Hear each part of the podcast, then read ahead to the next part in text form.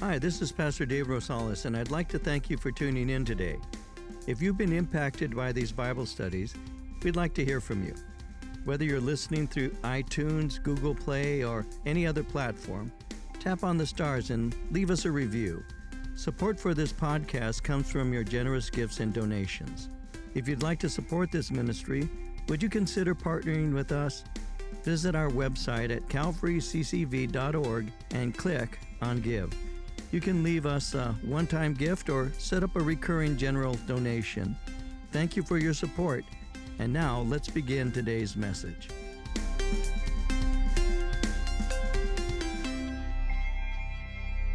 What we're going to do is we're actually going to have two studies in one, because the first portion of Scripture here could actually be a single study. As a matter of fact, I'm going to tell you in advance that the first portion of Scripture here would be something I would teach at a pastor's conference.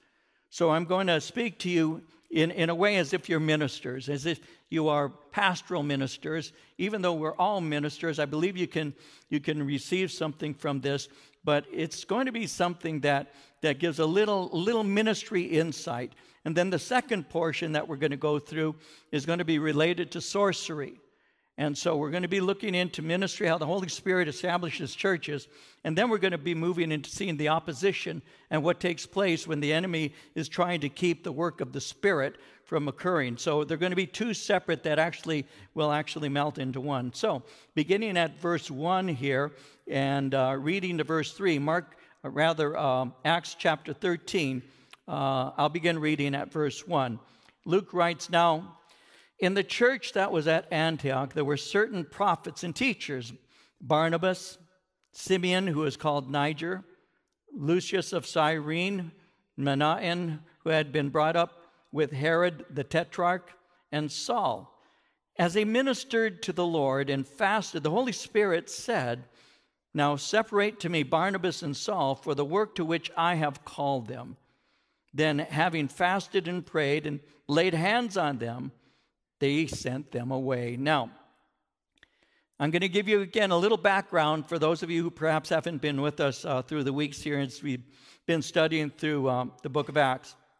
I've gotten into the habit of giving some background so that those who may be here for the first time might be able to receive some things and have a, a context for all of this. And so I'll begin by saying after Jesus' resurrection, he gave marching orders to the church, and the orders that he gave were very simple. He said, "Go into all the world and preach the gospel to every creature." Now they had orders, and they had a message. It was the gospel. They were to go, and they had a message. So they had orders, and they had a message, but they were lacking one thing, and the one thing they were lacking was spiritual power. You have a message, and you have a, uh, an order, but you need help to be able to fulfill this. And so the power was supplied to them on the day of Pentecost. So they received spiritual power to preach. They also received spiritual power to perform miracles, to perform works. So the combination of preaching and works had caused the gospel to explode. And as we looked at the first few chapters of Acts, we saw that within a short time, multitudes had come to faith in Jesus Christ. But along, excuse me, along with the... Uh, With the people coming to faith came opposition. It was demonically inspired. The religious group called the Sadducees ordered the apostles to stop preaching in the name of Christ. And as we've seen, they even put them in jail because they refused to stop. And then the devil used a very old tactic. If you can't beat them, join them. And so false believers entered into the church. We saw how Ananias and Sapphira had sold property but held back part of the proceeds, claiming that they gave everything to the Lord, but in fact were lying to the Holy Spirit. And for that, they were judged for doing so. Now, after that, a flesh-motivated division occurred. The Hebrew Christians and the Hellenistic Christians had a conflict. The Hellenistic, the Greek culture, and the Greek-speaking Jewish people, the Hellenist widows were neglected. But then again, the problem was solved by the uh, bringing up of the first deacons in the church. Then Stephen became the first Christian martyr. Great persecution was intensified, and we saw how that Saul began hunting down Christians, and the persecution simply pushed the believers out of the city of Jerusalem. So we saw how they were scattered throughout the regions of Judea and into the little bit to the north in a place, a region called Samaria. But as they were scattered, according to Acts eight, verse four, they went everywhere preaching the word. So now Samaritans and even, even Gentiles are being added to the church. In spite of the opposition, according to Acts twelve, twenty-four, the word of God grew and the word of God multiplied the church. It was because of persecution that the gospel had reached a city called Antioch, which is approximately three hundred miles to the northwest of, uh, northeast of, of uh, Jerusalem. In Acts chapter eleven, verse nineteen and twenty, it says, those who were scattered after the persecution that arose over Stephen traveled as far as Phoenicia, Cyprus, and Antioch, preaching the word to no one but the Jews only. But some of them were men from Cyprus and Cyrene who, when they had come to Antioch, spoke to the Hellenists, preaching the Lord Jesus. So this shows us how far the gospel is now reaching. A church has been planted. Believers are strong in God's word. And what happens is Antioch sends relief to Jerusalem because there's a famine. Again, that revealed their faith, because the faith was demonstrated by concern for others. This is a multicultural church. It was made up of both Jew and Gentile. And again, that reveals that there's no division allowed over culture. They're neither Jew, there's neither Gentile, but we're all one in Christ. In Ephesians two, thirteen and fourteen, it says, in, in Christ Jesus, you who once were far away have been brought near by the blood of Christ. For he himself is our peace, who has made the two one and has torn down the dividing wall of hostility. And so the church is healthy. The church is thriving, even under persecution, even under infiltration, even under cultural division. The church is thriving. And that's what we're going to do now. We're going to pick up our study here in chapter thirteen to see what's going on. Now it says in verse one of chapter thirteen, in the church that was at Antioch, there were certain prophets and teachers, Barnabas, Simeon, who was called Niger, Lucius of Cyrene, Manaen, who had been brought up with Herod the Tetrarch, and Saul. And so I want you to see this. I'm going to take this apart for you. I'm going to show you a few things. Again, keep in mind that ordinarily I would be teaching this to a leadership class, or I'd be speaking to pastors. I'd make it a bit different, but it's essentially very similar, almost the same. And I, ho- I hope that, that this uh, ministers to all of us as we look at this. So I want to pick this up. It says that there were certain prophets and teachers. So the prophets and the teachers gave instruction and direction to the body of Christ. It seems that prophets are a separate category from the teachers. In the book of, uh, of, of Ephesians, the Bible tells us in chapter four, verse eleven, he gave some to be apostles, prophets, evangelists, and pastors and teachers for the equipping of the saints for the work of ministry. And so you have apostles and prophets in the early church. Now the prophets and the teachers were the ones who gave instruction. And it seems that the prophets were in a separate category from the teachers. The prophets would give revelation as well as direction. And being a prophet implied that they had a direct message that they would give from God. It was especially necessary because the New Testament had yet to been, been compiled. So there was no New Testament as we know it in the early church. What they used was the Old Testament and the prophets who would speak a revelation for that moment. Sometimes they would speak concerning what is happening now, and then other times they would speak of future events. And so you have the prophets. You have one that we've already seen. His name was Agabus. He's the one in chapter eleven who had prophesied a famine that would later occur. And you see him again in chapter twenty-one. He was one who was recognized as a prophet. Well, the teachers have a different ministry.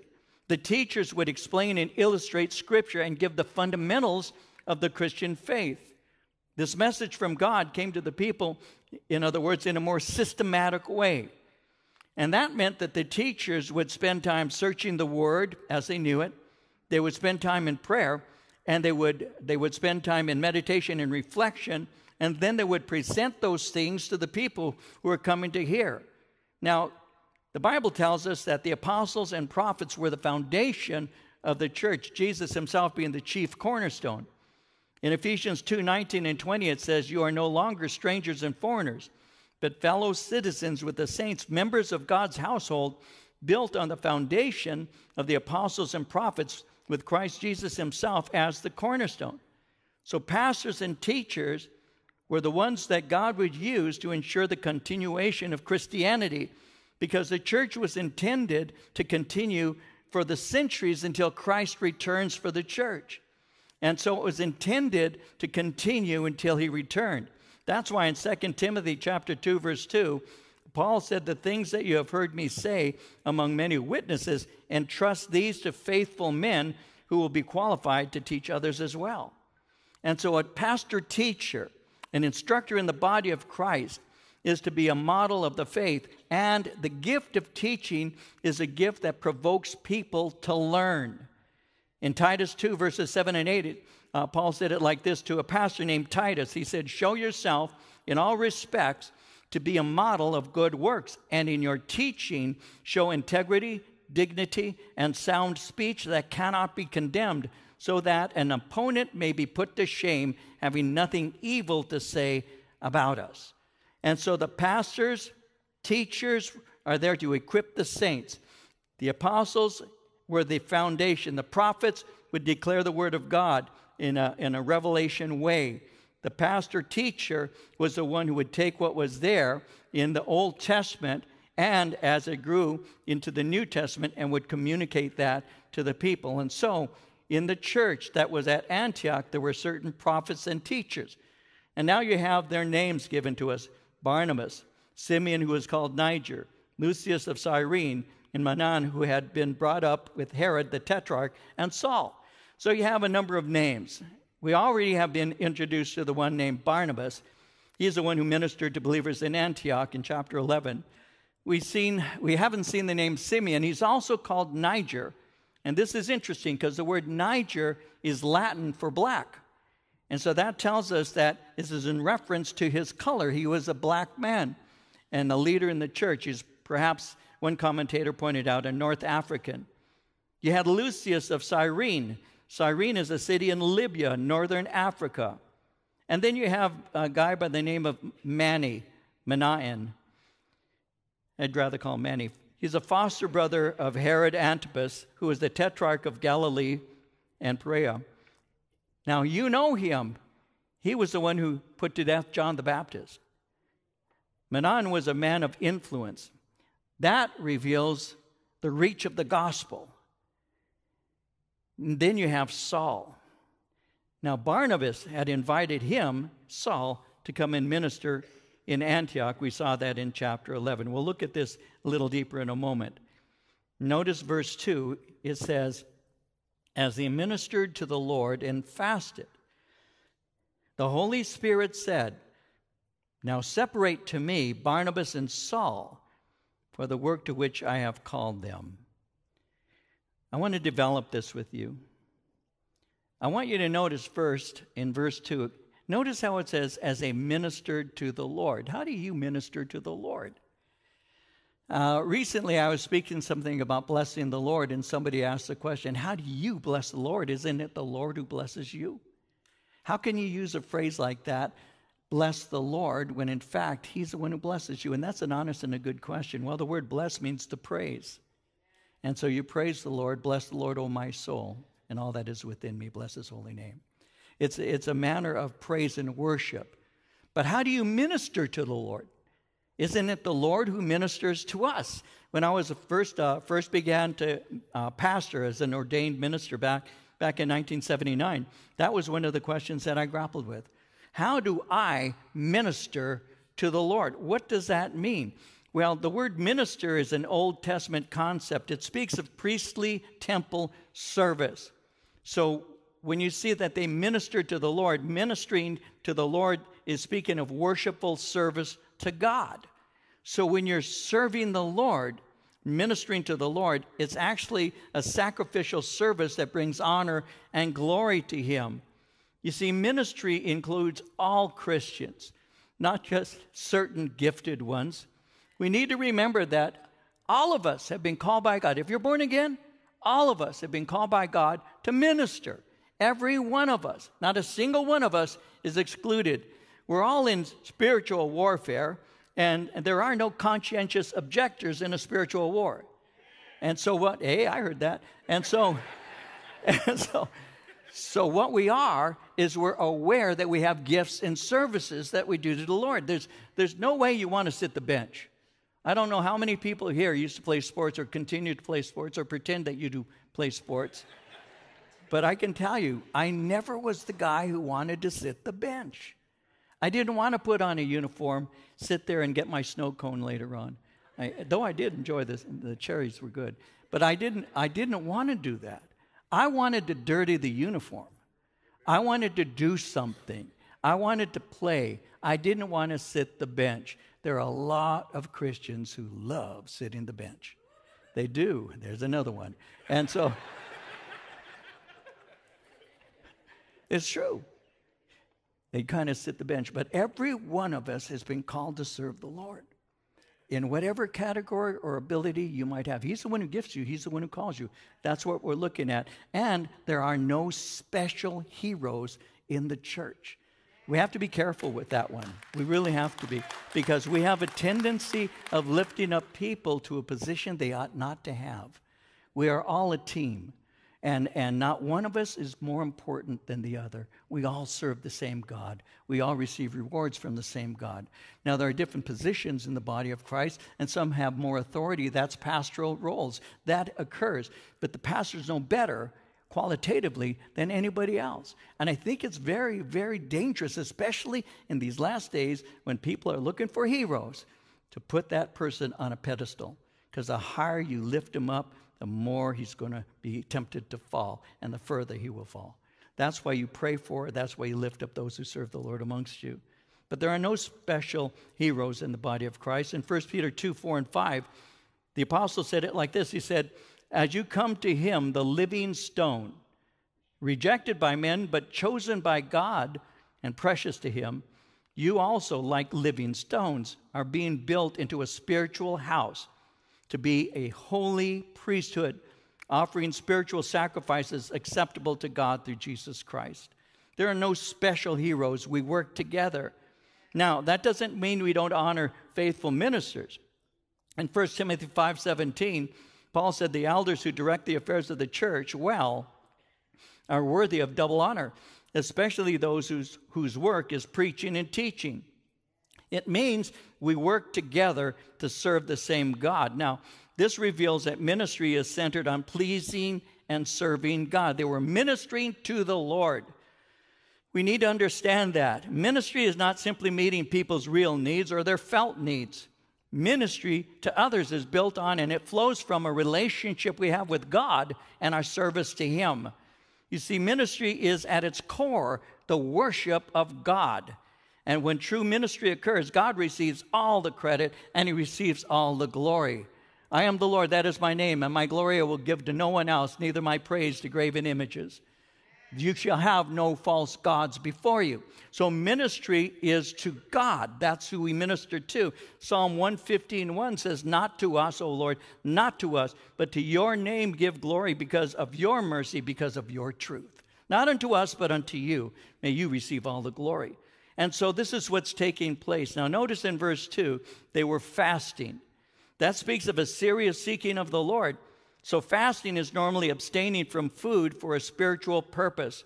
That's to reveal to us separation and intensity, because they're seeking the Lord for guidance. Now as this is taking place, notice again in verse two, the Holy Spirit said, now separate to me Barnabas and Saul for the work to which I have called them. Separate. Now, it's the Holy Spirit who is guiding them.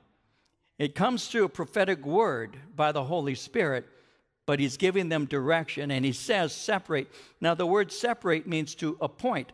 It speaks of setting apart for a purpose. So this is going to give us insight, especially to some who may be listening to this message, perhaps in this room right now or online or perhaps later on. This gives us a little insight into how the Holy Spirit moves to plant a church. Now, I want you to see again in verse two, Luke says it occurred as they ministered to the Lord. So the call came during a season of worship, prayer, and fasting.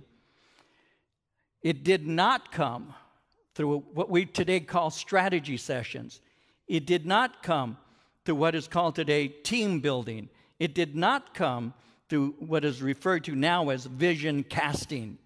It was not uh, due to creating a team, and it, it didn't result from doing what is called, and this may be something that's unfamiliar to some, but it didn't come because somebody did what is called a demographic study.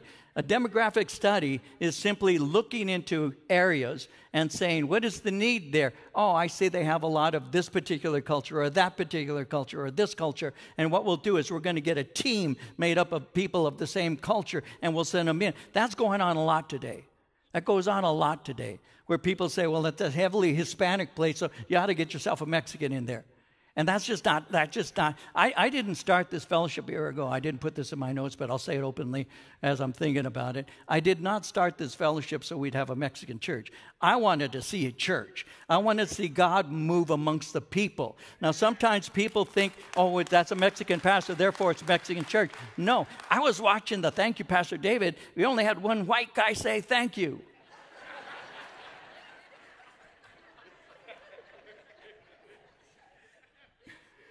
That was not prearranged. That's just the way it happened. But I was cracking up for a service. I saw it and I said, what's going on here? No, that's not what you do. Listen, you seek the Lord, you pray, you're intense. Father, what should we do? You don't say, look, at, I'm thinking of, will you come and join me? Will you come and join me? Will you come and join me? We're going to need a worship team. We're going to need children's ministry. We're going to need assistance. We're going to need a secretary. Secretary, could you? That's not how this church began. It comes by the power of the Holy Spirit and the direction of the Spirit. And the Word of God, as it's presented, people are drawn who have those gifts and qualities. And they do that work, and that's how it works, and that's what's happening here. You see, they're not saying, well, you know, I'll open up a Bible and talk, see if somebody comes, we'll give it a shot. That's not what's going on. They were seeking the will of the Lord as they were worshiping Him. And the call was given through Spirit-filled, worshipful, mature Christian leaders. Now, in, in the Scripture, we see that there are different Um, Uh, designations of spiritual maturity. You see babies in Christ, you see uh, children in Christ, you see young men in Christ, and then you see what are called fathers, or fathers and mothers, but you, you see fathers, and the fathers are the elders.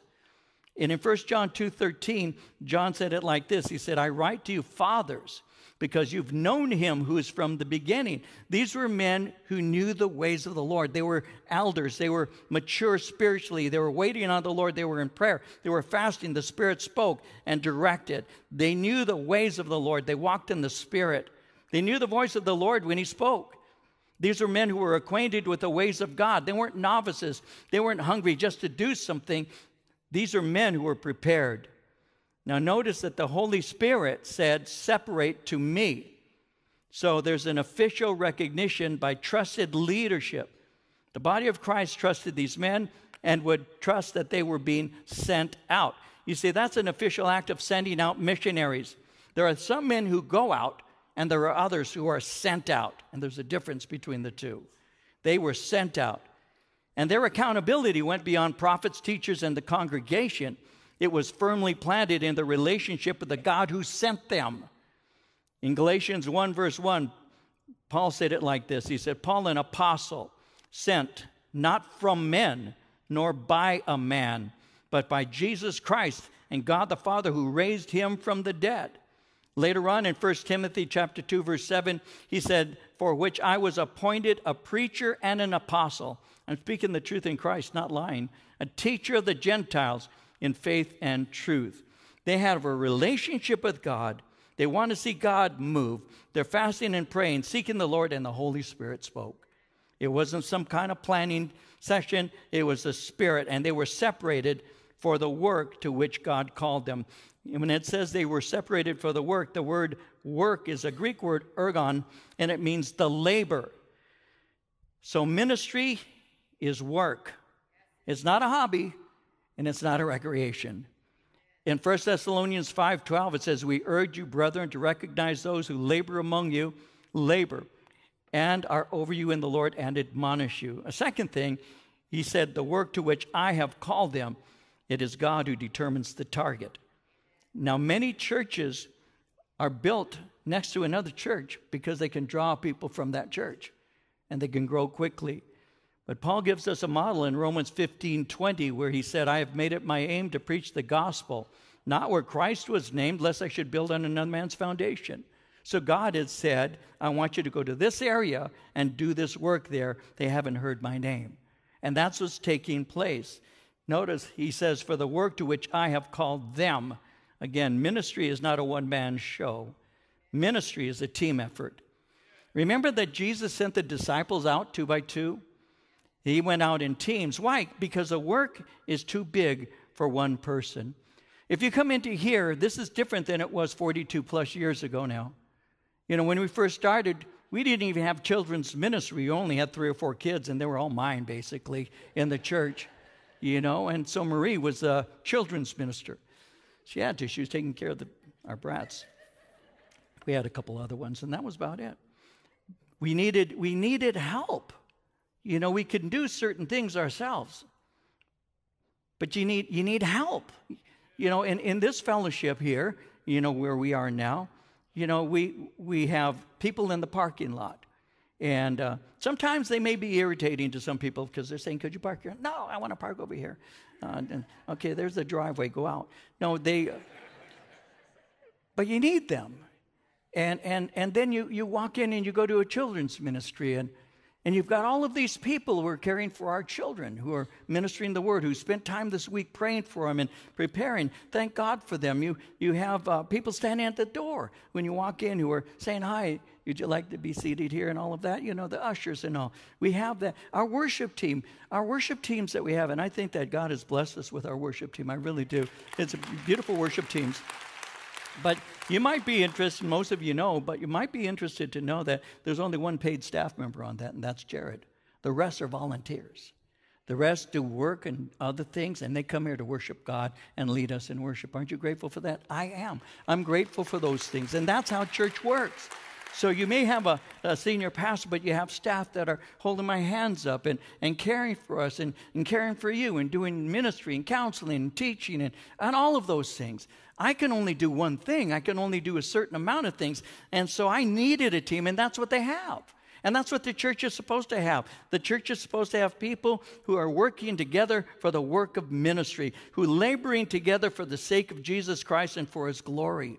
And so he says, I've sent them, not just him, not just those two, but the teams that are going to go out and do the work. And so that's what happens. It symbolizes unity because they're going to work together, and it also reveals to us accountability. And so it says, having fasted and prayed, in verse three, laid hands on them, symbolizing the anointing and the sending, they sent them away. So, verse four, being sent out by the Holy Spirit, they went down to Seleucia, and from there, they sailed to Cyprus, and, and when they arrived in Salamis, they preached the word of God in the synagogues of the Jews. They also had John as their assistant. And so they send him out. Now, Seleucia is a port there by Antioch, and they left for Cyprus, an island in the Mediterranean. Cyprus had a large Jewish population, and there were many Greeks there. It was also known for its Uh, promiscuity, and uh, for its religious superstition. It says in verse five, they arrived in Salamis. That's where they first made salami sandwiches. Mark that down. They're very good. I'm sorry. They arrived in Salamis and pre... I don't know where these things come from. I, I, I really don't. They preached the word of God. Now, Salamis was on the eastern side of Cyprus. So they're traveling through Cyprus, and they're ministering in the synagogues. Notice they had John as their assistant. John is John Mark, Barnabas' cousin, and he's assisting. We've already seen that. He is their assistant. He's a servant. He's literally what is called an under-rower. So John went with them. He wanted to relieve the load of ministry. He was there for practical needs. He'd make the lodging arrangements, make sure that those things were met. He would come alongside of them, perhaps even record the events as, as a scribe. And so they're traveling, verse six. Now, when they had gone through the island of Paphos, they found a certain sorcerer, a false prophet, a Jew whose name was Bar-Jesus, who was the proconsul Sergius Paulus, who was with the proconsul Sergius Paulus, an intelligent man. This man called for Barnabas and Saul and sought to hear the word of God. But Elymas, the sorcerer, for so his name is translated, withstood them, seeking to turn the proconsul away from the faith. Saul, who is also called Paul, filled with the Holy Spirit, looked intently at him and said, "O full of all deceit and all fraud, you son of the devil, you enemy of all righteousness, will you not cease perverting the straight ways of the Lord? And now indeed, the hand of the Lord is upon you, and you shall be blind, not seeing the sun for a time." Immediately a dark mist fell on him, and when he went around, and he went around seeking someone to lead him by the hand. And the proconsul believed when he saw what had been done, being astonished, notice, at the teaching of the Lord. Now we're going to spend time in a second study. I mentioned to you that you actually have two parts, two different studies. This will be the second one. Now notice verse six. They have found a certain individual. Now, they ended up in the city. They're, they're on the island of Cyprus, and from Salamis they traveled west. They ended up in Paphos. Paphos was the seat of provincial government. It was a Greek settlement known for the cult of Aphrodite. And here they encounter a man who's called Bar-Jesus, but he's also known as Elymas. Elymas is Arabic for a wise man. Now, notice that Luke doesn't refer to him as a wise man. Luke says he's a Jewish sorcerer, and he calls him a false prophet. He's an apostate Jew. He's employed by a man named Sergius Paulus. What he is is a court magician. He interpreted dreams, and he practiced the occult. Elymas was acquainted with the word of God, but he didn't care for it, nor did he heed it. And he knew that the Bible forbids sorcery, but he disregarded it. So when I say that, somebody says, okay, what's wrong with sorcery? Come on.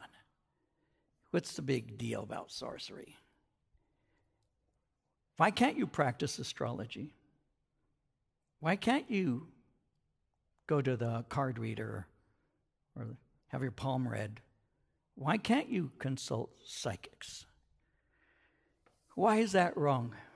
Well, to attempt to discover the future on your own is to bypass God's sovereignty and ability to reveal the future. To attempt to do it yourself is demonically inspired. There are certain things that belong only to God. In Deuteronomy twenty-nine twenty-nine, the secret things belong to the Lord our God, but those things which are revealed belong to us and to our children forever, that we may do all the words of this law. The future is under the authority of God, and it is he who reveals it as he wills. In Daniel two, verse twenty-two, it says that God reveals deep and secret things. He knows what is in the darkness, and light dwells with him.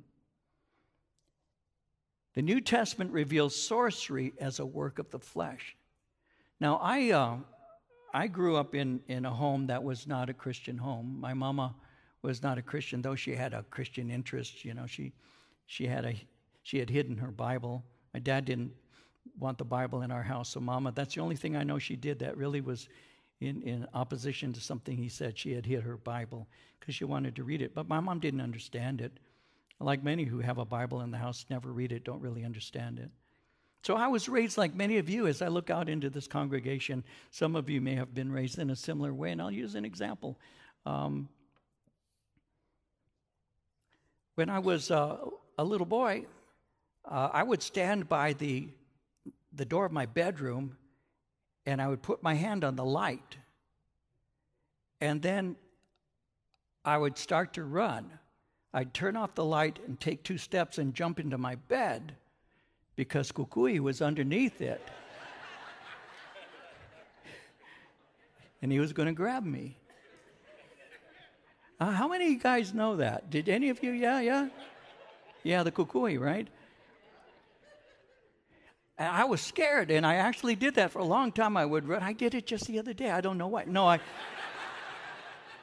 But I was brought up like that, you know. That's the way you keep your kid in bed, I guess, during the time my mom was raising us. You know, just tell them kukui's there so they won't get out of bed at night, because it's going to grab your ankles, drag you under the bed, and who knows what's going to happen to you. See, so that was something I grew up with, a little superstition. My my mom uh, told me about the uh, the evil eye.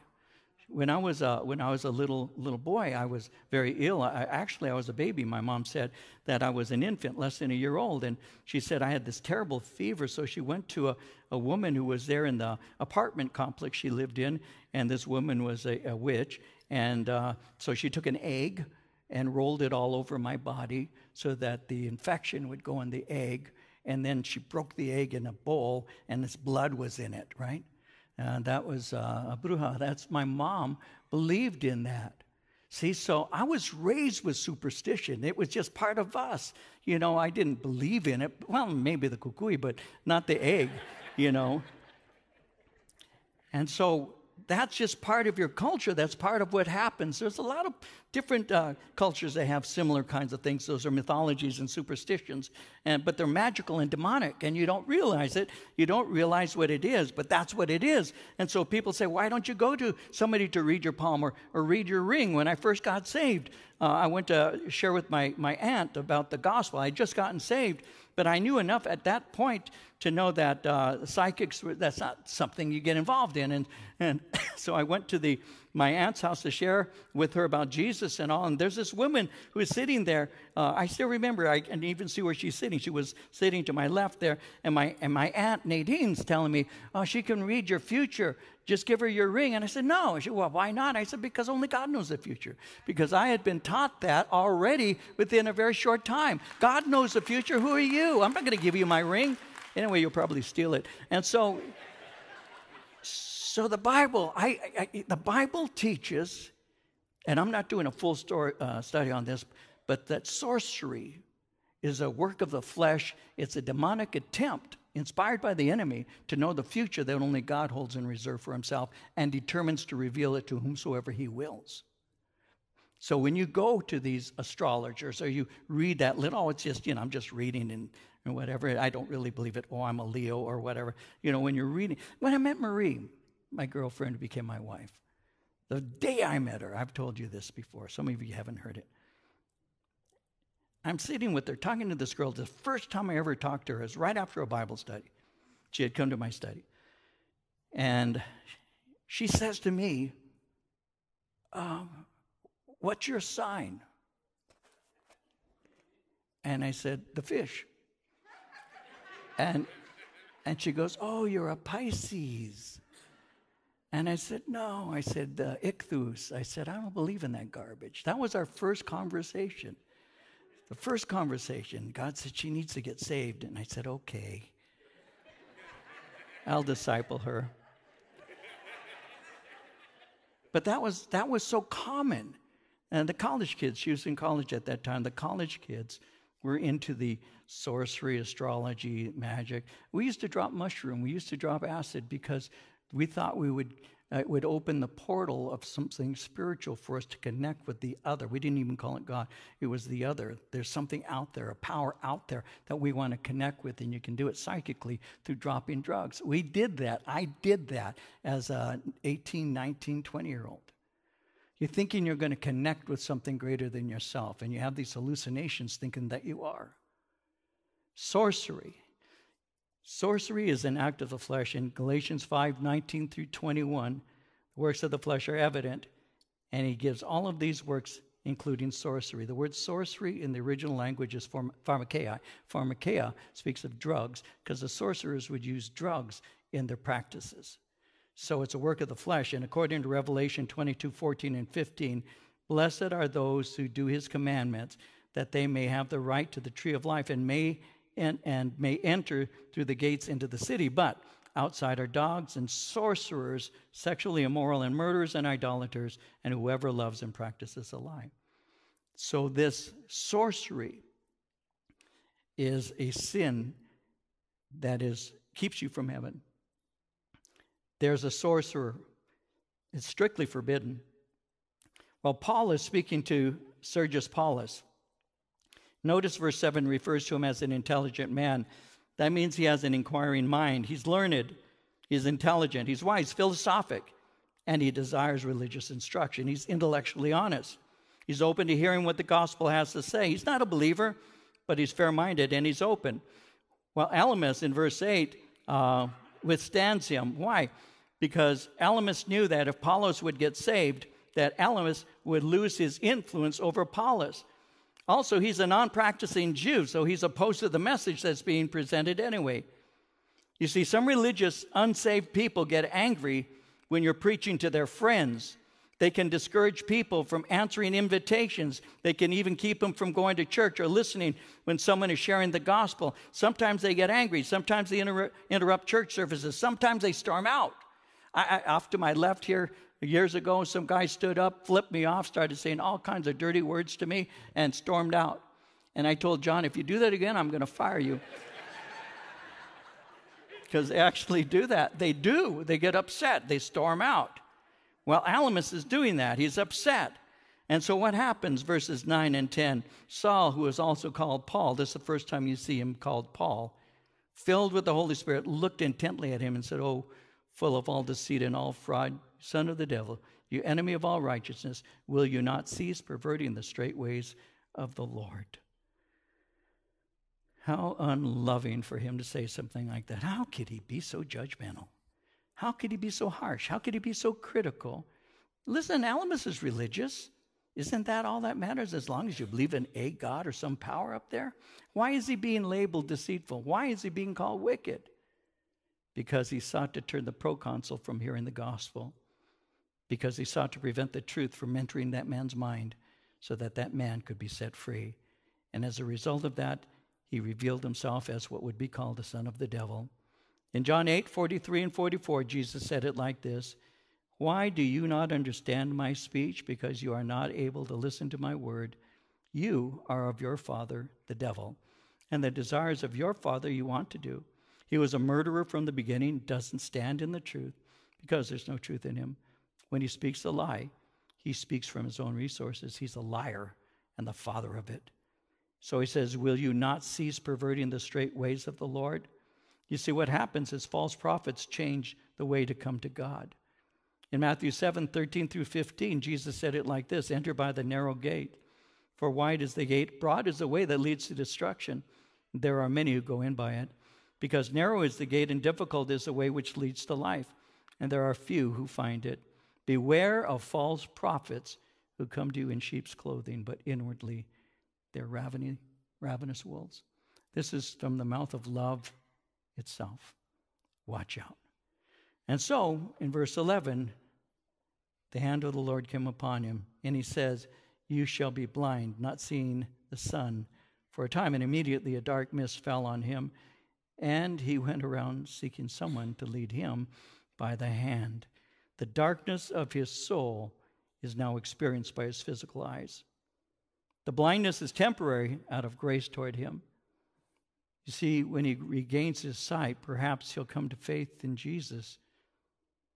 But the proconsul, verse twelve, believed when he saw what was done. The miracle worked a wonder in him. It grabbed his attention, and as a result, he was astonished at the confirmation that was given to the message of the gospel, and he came to faith in Christ. How serious is God for us to come to faith in him? We see in this passage here, he is intensely serious that we come to faith in him. We all have a darkness within us without Christ. But when we come to Christ, then the light shines upon us and from us, because the Holy Spirit uses us for his work. And so we see here the way you plant a church, but we also see here a warning at those who would try to stop the work of God. All we need to do is ask ourselves, what side of this do we land on? If you'd like to learn more about Pastor David or Calvary Chapel Chino Valley, please visit our website at calvary c c v dot org. Thanks for listening and have a great day.